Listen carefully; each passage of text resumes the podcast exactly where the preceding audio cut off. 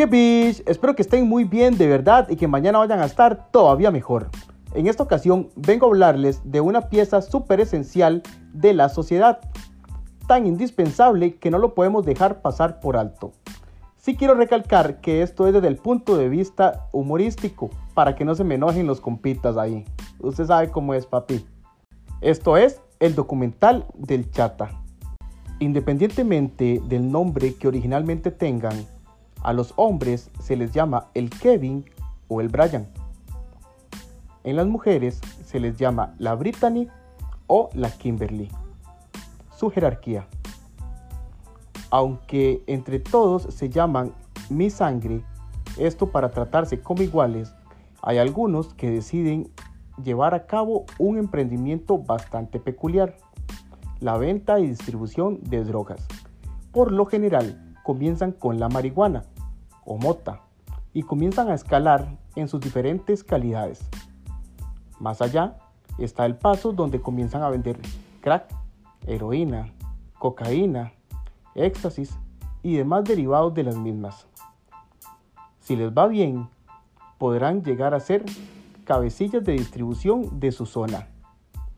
Si aún así siguen vivos o libres en las calles, empiezan a pelear territorios para poder llegar a ser un narcotraficante reconocido. Los que no deciden emprender buscan algo más sencillo, algo más simple, más humilde. Ellos quieren simple y sencillamente llegar a la fama.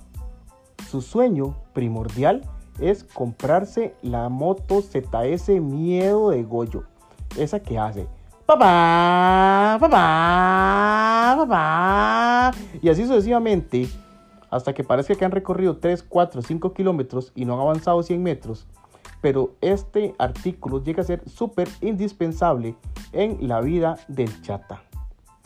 Además, quieren llegar a tener a la Brittany o la Kimberly llena de hijos.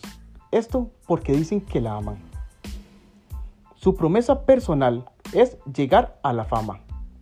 Todavía no sabemos qué significa, pero mucho éxito compañeros, que lleguen a la fama. Existe una parte de estos que se dedica a hacerle daño a la sociedad con hurtos, robos o asaltos. Para esto es indispensable que logren desarrollar una habilidad para soportar golpes como ninguno. Esto porque muchas veces sus planes no salen como esperaban y sale bastante caro el precio de ese error. ¿Cómo reconocerlos? Una de las señas más marcadas son los tatuajes. Tienen un balazo en el cuello, el nombre de los hijos a los que no le pagan pensión en cualquier parte del cuerpo, el nombre de su madre que reza todas las noches para que lleguen con bien, o un rosario católico, Muchas veces lo llevan en el brazo o en el pecho.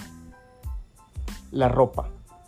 En los hombres no se sabe todavía si se ajustan la faja en las rodillas o en los tobillos. Es más, ni siquiera estamos seguros de que lleven faja. La camisa la compran en Sinaí, unas cuatro tallas más grande.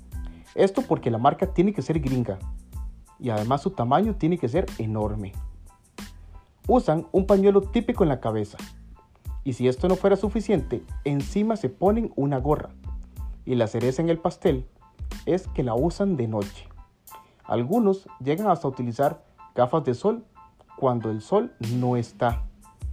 Esto se entiende que es porque llama mucho la atención de la Brittany. Y esto pues al final los lleva a la reproducción, que es un tema que vamos a tocar un poco más adelante. Cuando algunos están breteando, tienen su trabajito y por A o por B lo, pierden, su liquidación va directamente a la ZS Miedo. Y si ya la tienen, buscan comprar un bling bling. Lo presumen como si fuera de oro. Independientemente, este artículo decorativo tan, entre comillas, criollo, lo terminan vendiendo o empeñando por algún puro o alguna pastilla alguna punta, alguna línea. Las tenis son una parte súper importante de este elemento, ya que define mucho su clase social entre comillas. Y si son blancas, las Brittany se orinan. Los pantalones son sí o sí anchos, tanto así que cabrían hasta dos de ellos en cada pierna. En las mujeres es un poco diferente, o más bien contradictorio. Ellas buscan tres o cuatro tallas más pequeñas.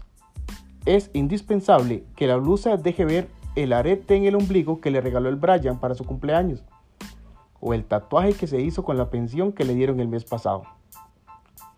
El short por ley debe estar rasgado y lo suficientemente corto como para que se le marque la famosa pata de camello. Y las puntas de los glúteos tienen que exhibirse de una manera importante. Esto con el fin de llamar la atención del Kevin, también en busca de apareamiento. Estas tienen una dependencia incondicional con su mamá, ya que es la que se encarga de cuidar a sus bendiciones o hijos los fines de semana, en las que van a la discoteca a gritar que está soltera y que nadie la domina, ya que esto tiende a alborotar las hormonas de una manera increíble de los Brian. El lenguaje. El pum pum pum o pra pra pra, incluso hasta el ahora famoso brr, son sonidos que aprenden a usar para saludar y en cierto modo pueden utilizarlo cuando se sienten amenazados. Las amenazas son indispensables, más aún cuando se sabe que no las van a cumplir. Por ejemplo, te voy a matar, me cogí a tu mamá, me las vas a pagar, me la pela, entre otros.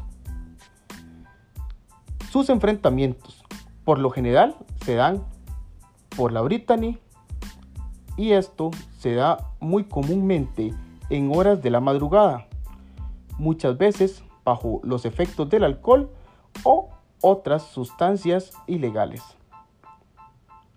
La pelea comienza con insultos y buscando que sus amigos los detengan para no agredirse mutuamente con el rival. Si el problema da otro paso, se avanza directamente a los empujones, siempre aportando más insultos. Llega el momento en el que uno de los dos lanza el primer golpe. Esto hace que el oponente desate su fuerza diciendo ahora sí papá o ahora sí hijo de puta. Ellos tienen una técnica única para las peleas, que aumenta en más de mil su nivel de pelea, y es quitarse la camisa. Esto hace que libere su máximo poder inmediatamente. Algunos dominan esta técnica tan bien que la pueden usar al inicio del problema, esto a modo de intimidación.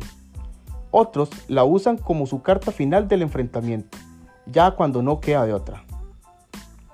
La procreación. Tienden a reproducirse muy rápido.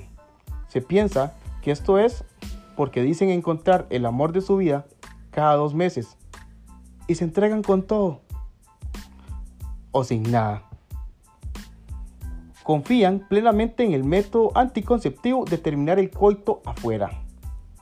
Si el encuentro sexual es en el monte, el orgasmo tiende a ser aún más explícito. Y si esto pasa en un automóvil marca Honda, esa hembra va a quedar marcada de por vida.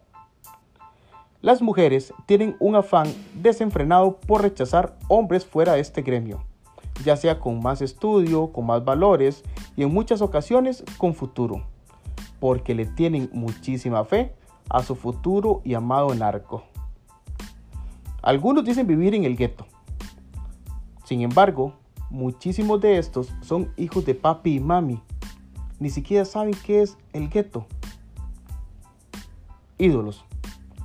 Por lo general, son personas que fingen ser como ellos para que consuman sus productos o su música. Tienen un nivel de pronunciación más bajo que el de un niño de 3 años. Sus letras hablan de sexo, también de sexo un poco de amor que termina en sexo, un poco de sexo. Así, también hablan de sexo. Pablo Escobar y el Chapo Guzmán son casi dignos de tener un altar en su cuarto. Lo que muchas veces evita que esto suceda es el que viven con sus papás y no tienen su aprobación. El chata termina siendo de verdad una pieza súper importante e indispensable en la sociedad, donde podemos seguir hablando de aspectos y puntos muy importantes en su sociedad, porque su burbuja, que le podemos llamar también que es una sociedad aparte, termina siendo parte indispensable, como ya lo dije, de la sociedad en general.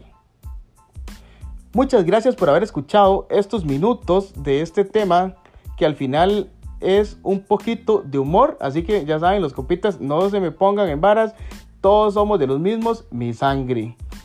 Esto fue un capítulo más de su podcast favorito, Que Hasta luego.